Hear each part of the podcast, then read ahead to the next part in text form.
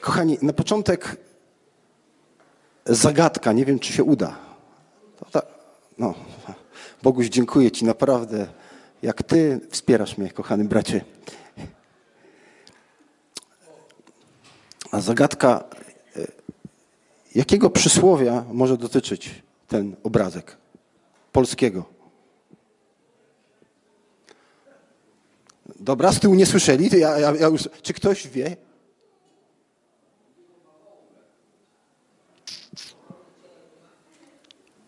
Jakie to przysłowie polskie?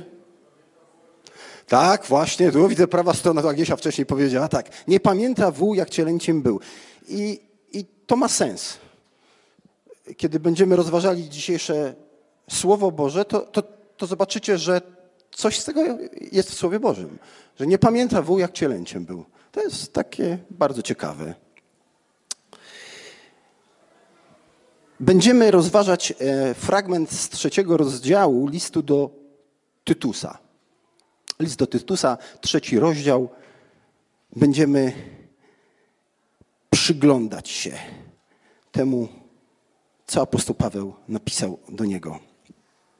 Przypominaj im, aby zwierzchnością i władzą poddani i posłuszni byli, gotowi do wszelkiego dobrego czynu, uczynku, aby o nikim źle nie mówili, nie byli kłótliwi, ale ustępliwi, okazujący wszelką łagodność wszystkim ludziom.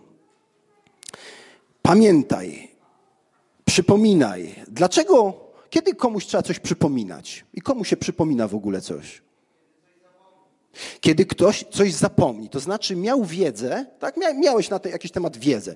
Na przykład, jak ja chodziłem na kurs prawa jazdy, to często instruktorzy mówili, że często kierowcy po kilkunastu latach powinni jeszcze wtedy sobie wziąć jeszcze kilka godzin, a co najmniej jedną, bo przypomnieliby sobie, jak się rzeczywiście jeździ.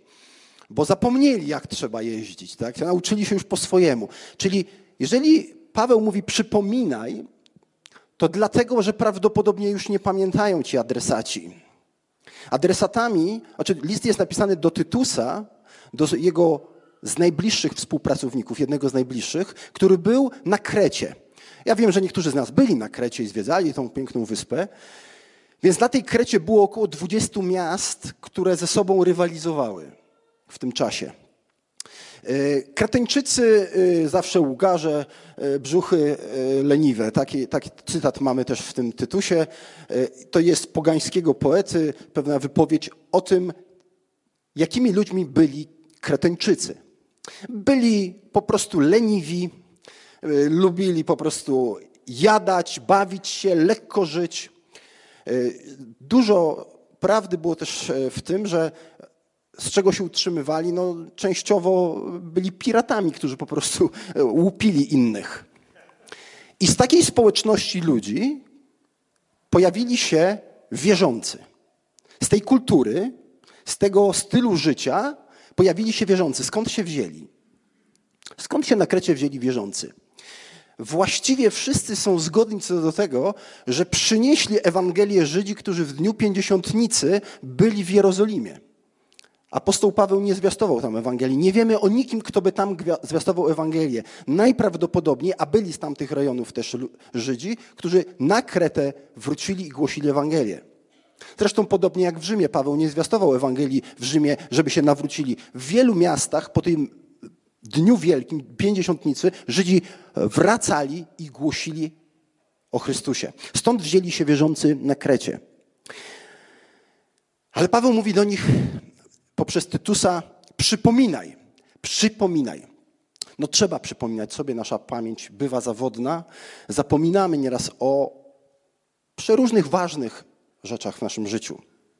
Przypominaj znaczy usłyszałem, już wiedziałem o tym.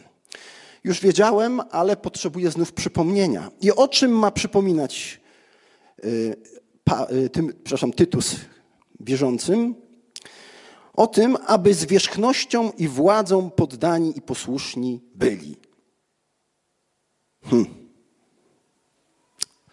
No cóż on takiego tutaj powiedział? Zwierzchnością, władzą, czyli właściwie wszelkiej władzy cywilnej na najwyższym czy na najniższym szczeblu, po prostu w ogóle władzy.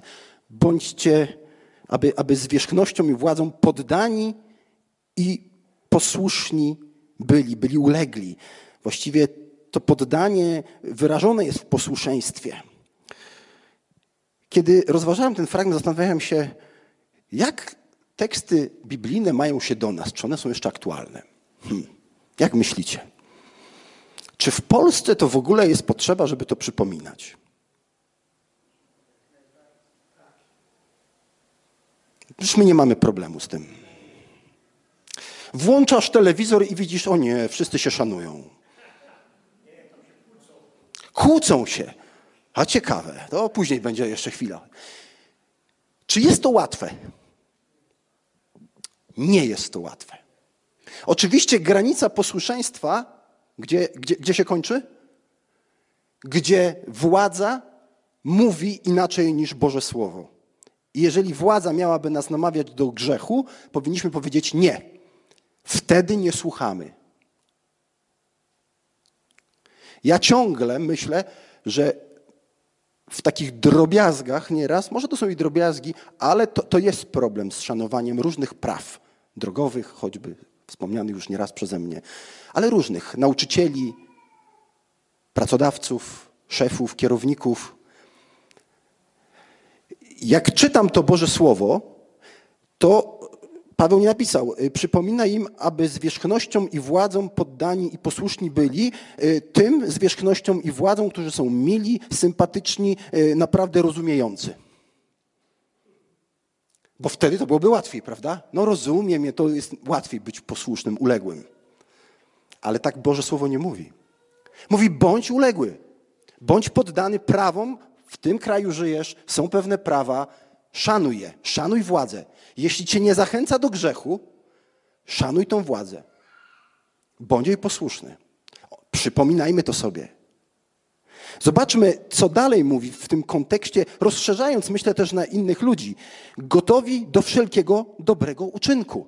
To jest zachęta, aby wierzący człowiek angażował się społecznie w tym miejscu, w którym Bóg Bóg postawił. Nie mamy żyć tylko sobą. Jest rzeczywistość ponad Kościołem, czy obok Kościoła. Kościół jest w tej kulturze i różne rzeczy się dzieją w naszym kraju, w naszym mieście, w które powinniśmy brać, w których powinniśmy brać udział. W dobrych rzeczach powinniśmy przodować. Na przykład dzisiaj nie ma części z nas y, wierzących tutaj na nabożeństwie, ponieważ są w hospicjum. Pomagają tym, którzy są w stanie takim krytycznym. Czy nie jest to piękne? Wiem, że niektórzy z nas angażują się w to. I to jest właśnie ten dobry czyn. To dobre zaangażowanie wobec tych, którzy są wokoło nas. To jest pomoc sąsiadce czy sąsiadowi, który może ma problem zdrowotny. To jest może miłe powiedzenie dzień dobry komuś, kto może wcale nie szanuje nas, może, a może go nawet mało znamy.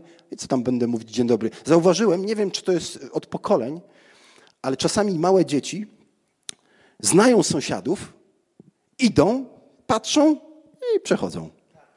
Prawda? Po prostu powiedzenie dzień dobry to jakby musiał sobie nogę odrąbać. Ciężkie, no ciężkie. Powiedzieć dzień dobry sąsiadowi to jest po prostu no, no straszny wysiłek. Ale zobaczcie, że, że, że to od kogoś się tego uczą, na pewno. Czasami są te dzieci oczywiście niesforne, ale tego powinniśmy uczyć. Szacunku, kultury do, nie tylko do siebie nawzajem, w ogóle do ludzi w otoczeniu. Do każdego dobrego czynu, zaangażowani. To powinniśmy robić, ale nie powinniśmy o nikim źle mówić. Dosłownie nie powinniśmy bluźnić, lżyć, ubliżać. Paweł mówi, wierzący czym się powinien charakteryzować? Że szanuje władzę, w dobrych uczynkach obfituje, by pomagać innym, nie obrzuca słowami tych, którzy mu się nie podobają w telewizji, nie obrzuca, nie ubliża, nie szydzi, To jest chrześcijanin, mówi przypominaj. Ja myślę, że w naszej kulturze, w naszych czasach musimy sobie to przypominać. Nieważne, po której stronie jesteś opcji politycznej, i o polityce ja nie będę mówił w ogóle, ale nie ubliżaj, nie bluźnij, nie lekceważ, możesz się nie zgadzać. Możesz i rozpoznaje każdy, z czym się zgadza, z czym się nie zgadza. Natomiast to jest właściwe do rozmowy. I nawet jak rozmawiamy bardzo często o tym, z czym się nie zgadzamy, to o to chodzi, żeby właśnie nie wejść w ten ton drwiny, szyderstwa, który obraża też tych, którzy mają może podobne poglądy. Paweł mówi, przypominaj, byś tego nie robił. A chcę wam powiedzieć szczerze, kochani, Facebook i chrześcijanie niektórzy na Facebooku to jest skandal. To powinniśmy się wstydzić, pokutować przed Bogiem, przepraszać i wtedy, wtedy dopiero napisać na Facebooku, przepraszam wszystkich serdecznie, z całego serca za to niewłaściwe moje wypowiedzi. Powinienem się kajać. Chrześcijanie powinni tam, tam to jest przestrzeń publiczna, w której powinniśmy błyszczeć. Jeżeli już coś piszemy, to coś, co odzwierciedla naprawdę Biblię. I to w różnych, nie tylko w kwestiach polityki, w różnym zdaniu. To jest taki, mam prawo i piszę coś. Ale czy nie ubliżam? A Biblia mówi, przypominaj, aby o nikim źle nie mówili. Nie byli kłótliwi, dosłownie niewojownicy.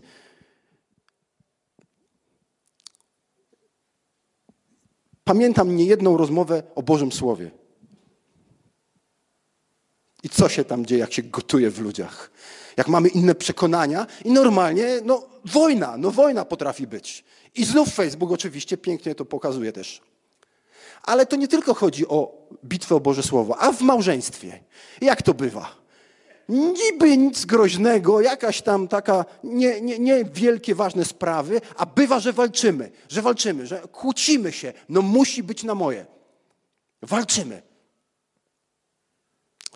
Y, tacy ludzie, którzy są kłótliwi, waleczni w tym negatywnym wymiarze, ostatecznie ludzie nie chcą z nimi być. Sami się skazujemy wtedy na to, bo, bo nikt nie lubi kogoś, kto od razu walczy. Nie, nie możesz pogadać, tylko od razu walka. Od razu musi być wojna. Ja wiem lepiej, nie? I już atak, nie?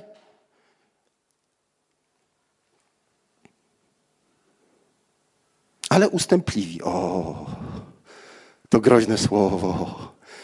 Wyjdę na pantoflarza, wyjdę na jakiegoś słabeusza, bo ustępuję.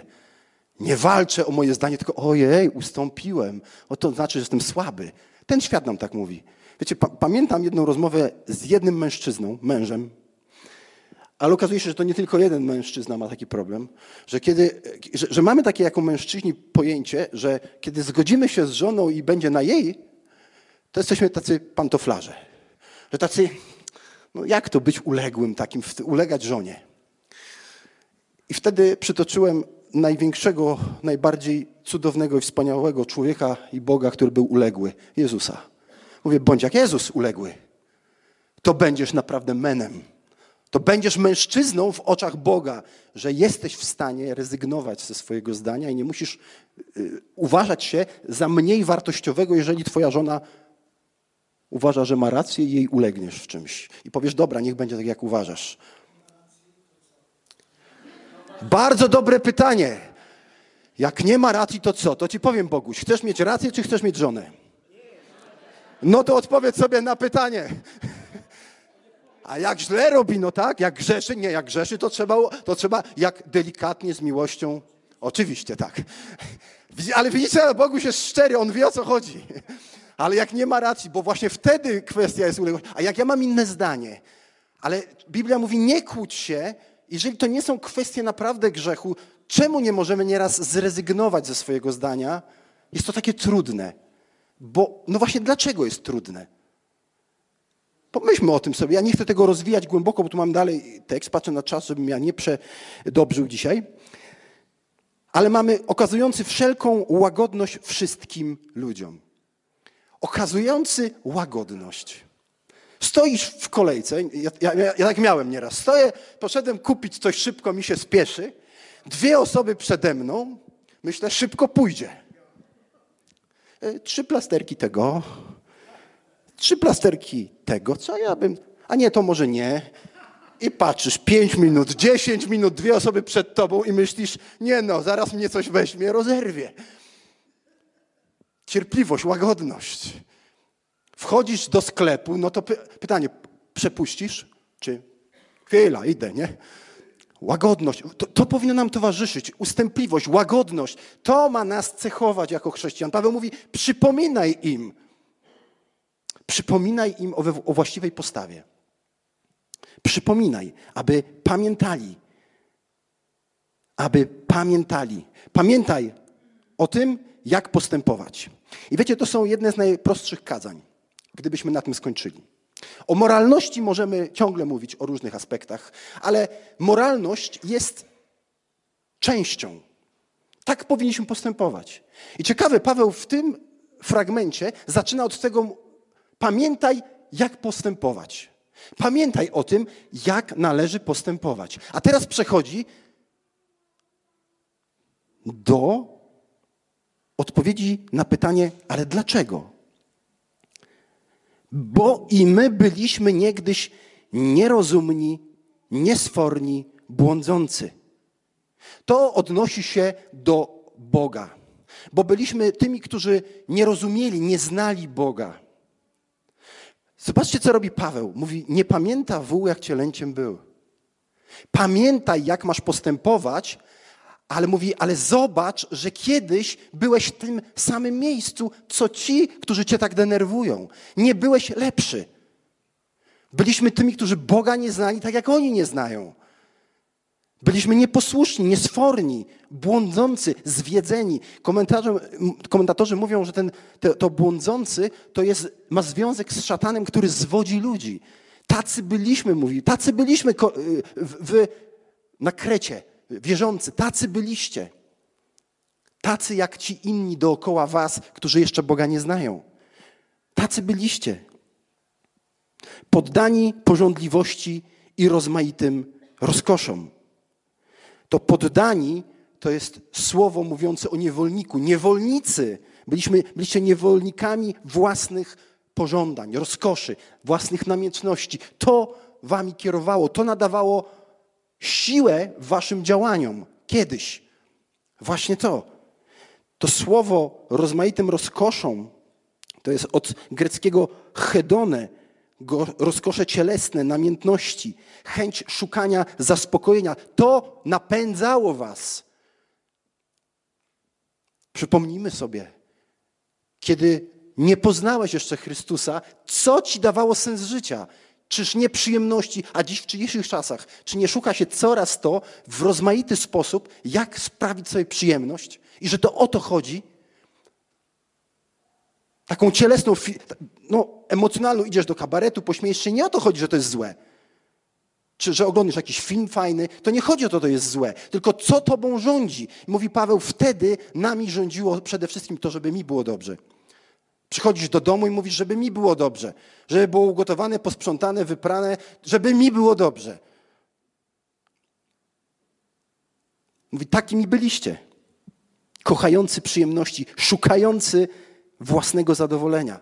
Mówi, takimi byliście. Pamiętajcie o tym, by właściwie postępować, ale popatrzcie na tych ludzi, wobec których macie mieć właściwą postawę, że oni, że wy takimi też byliście. Nie znałeś Boga, nie wiedziałeś, jak postępować, byłeś zniewolony, w związku z tym właśnie napędzało cię twój, twój grzech, twój egoizm, hedonizm. Żyjący w złości i zazdrości, znienawidzeni i nienawidzący siebie nawzajem. W tej złości, podłości, to, to słowo, ta złość to raczej taka zazdrość, to taka zawiść, Złość jako postawa w intencji, że byłeś zły. Wiecie, my często, ja, ja sobie co jakiś czas to uświadamiam, staramy się jako wierzący naprawdę dobrze wobec siebie postępować, rozmawiać. Miewamy czasami jakieś napięcia, prawda, i je rozładowujemy. Ale ten świat, który nie zna Boga, naprawdę jest w stanie nie jeden człowiek nas okraść, wyzyskać, zniszczyć. Nic na, nie zależy mu na nas i na drugim człowieku. I Paweł mówi, takimi byliście żyjący złymi motywacjami kierujący się. Ta zawiść prowadzi do niszczenia relacji, ona jest zbudowana na braku zaufania. Przeczytałem, że y, w takim, no, ktoś tak napisał, że zawiść to jedna z najbardziej destrukcyjnych emocji. Jest to odczuwanie silnej niechęci lub wrogości do kogoś, komu czegoś się zazdrości. W świecie, tak właśnie w tym grzesznym świecie tak to funkcjonuje. Zazdrościsz coś komuś i zaczynasz nastawiać się negatywnie, masz złe myśli o nim. Jesteś negatywny, brak zaufania.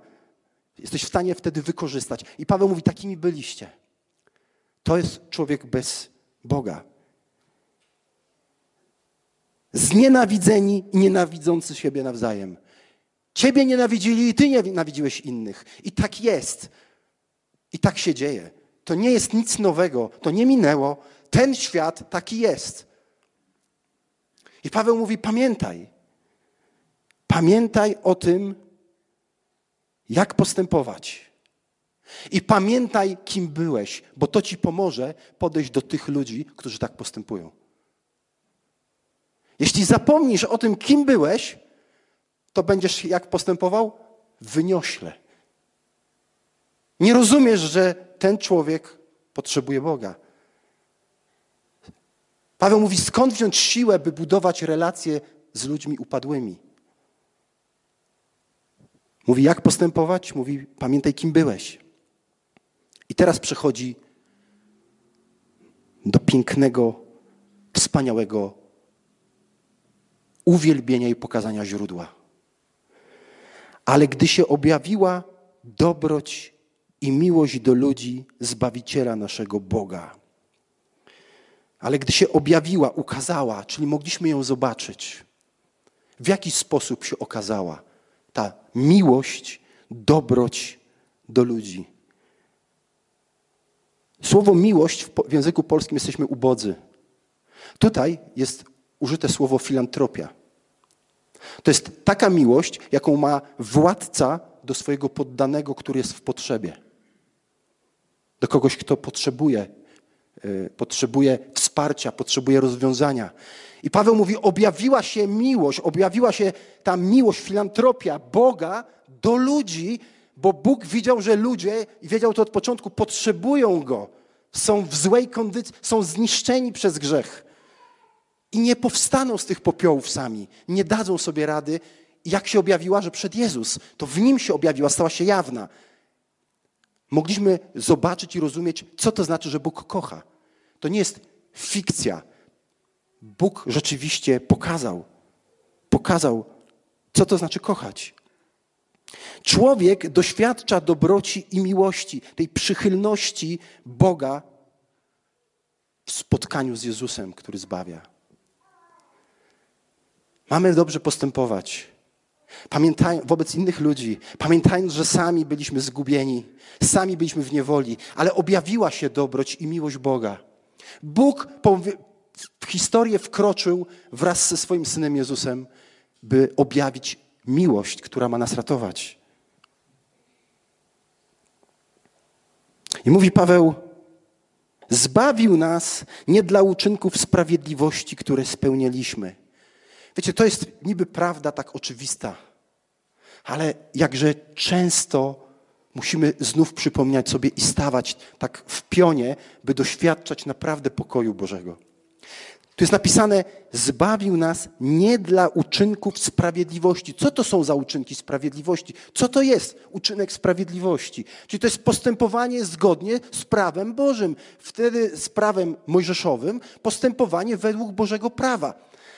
A Paweł pisze, a Bóg przez niego oczywiście przemawia, że nie dlatego, że ja postępowałem sprawiedliwie, że ja postępowałem tak, jak Bóg chciał, to dlatego zostałem usprawiedliwiony, zbawiony, uratowany. Nie dlatego. Nie dlatego, że się trzy razy dziennie modlę i czytam Biblię. Nie dlatego, że nawet nawet nie dlatego, że ja się modliłem, to Bóg mnie usprawiedliwił. Nie. Usprawiedliwił nas nie dlatego, że cokolwiek dobrego w moich oczach zrobiłem. Nie dlatego. Dla, ale to daje wolność. To daje wolność, bo nieraz myślimy sobie, ja muszę zasłużyć na Bożą miłość. Ja na Jego przychylność muszę zapracować. Ja muszę coś zrobić, żeby Bóg mnie bardziej kochał. To jest kłamstwo. Nie możesz nic zrobić, żeby Bóg bardziej cię kochał.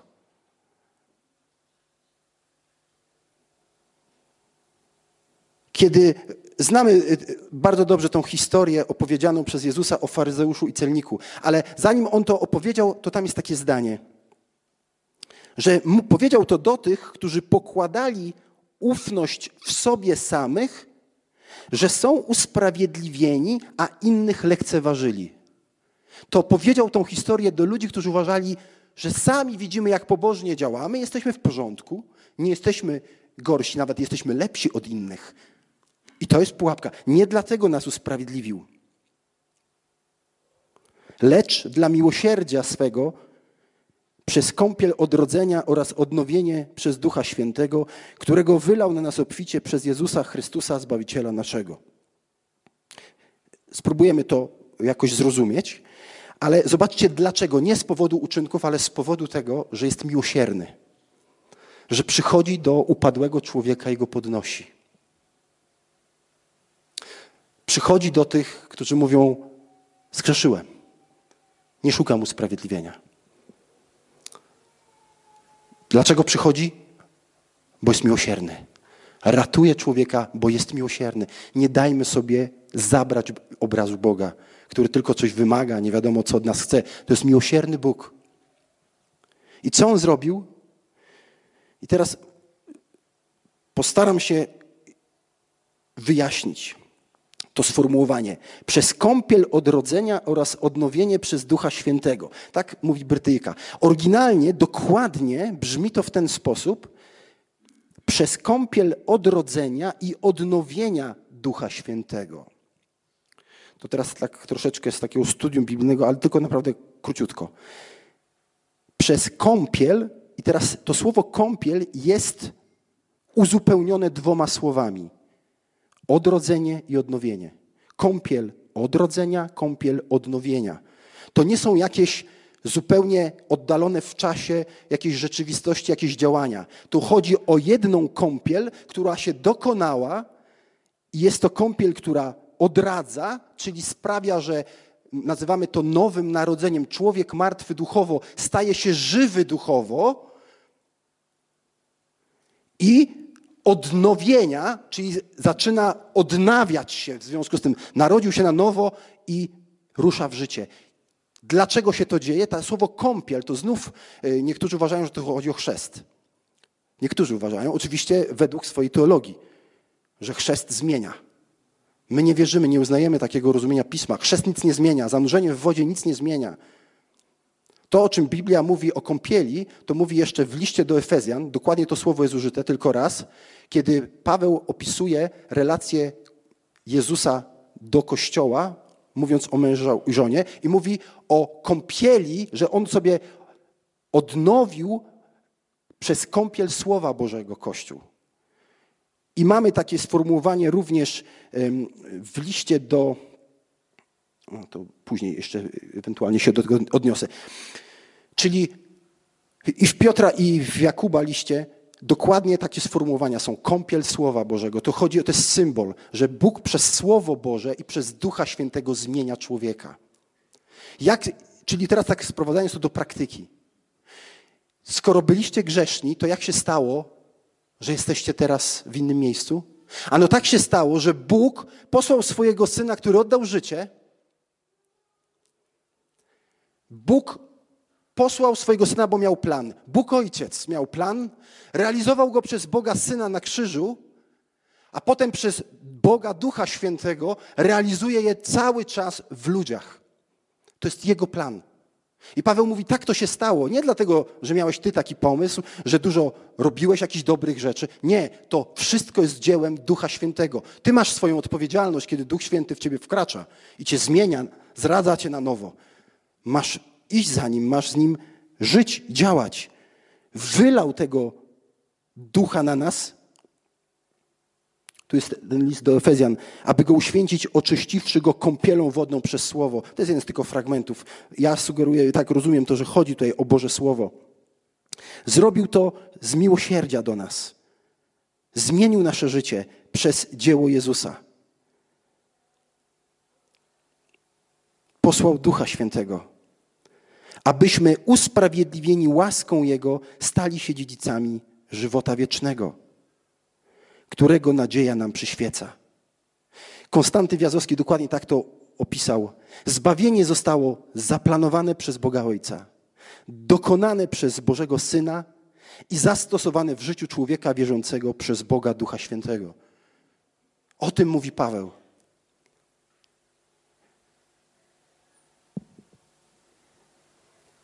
Pewien człowiek narzekał gorzko wobec Augustyna, tego słynnego Augustyna, na swoje grzechy.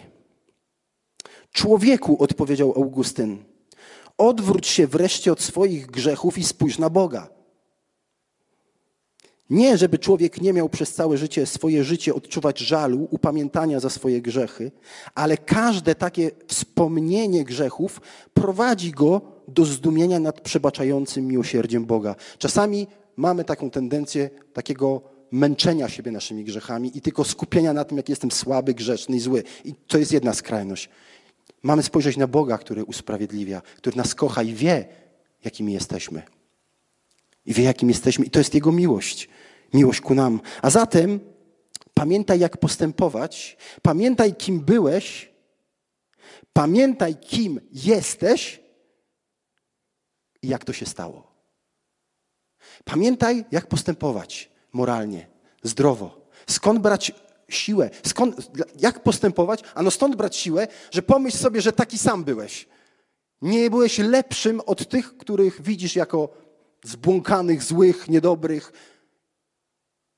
złośliwych. Dokładnie Paweł mówi, tacy byliśmy. Kim jesteśmy? Usprawiedliwieni jesteśmy dziećmi Bożymi, bo nas ukochał. Bo mamy Ducha Świętego, który nas prowadzi. Jego. I dzięki temu możemy mówić, tak, Ojcze. Możemy wyznawać Mu grzechy. Pamiętajmy, jak to się stało. To jest dar. To jest dar od Boga. I kończy to, zamyka to tym y, apostoł Paweł słowem: Prawdziwa to mowa i chcę, abyś przy tym obstawał, żeby ci, którzy uwierzyli w Boga, starali się celować w dobrych uczynkach. To jest dobre i użyteczne dla ludzi. Jak zaczął od uczynków, tak skończył na uczynkach i mówi: Tak mamy postępować. Ale mówi: Byłeś zły, Bóg cię zmienił i działa w tobie, i właśnie On cię popycha, by celować w dobrych uczynkach w domu, w szkole, na podwórku, w pracy, w samochodzie, w samochodzie szczególnie kierowcy, powtarzam, w samochodzie, w dobrych uczynkach, uprzejmości. Naprawdę bądźmy światłem, naprawdę, które przez nas bije, nie dlatego, że jesteśmy tacy wspaniali my, ale że Bóg nas zmienia. Amen.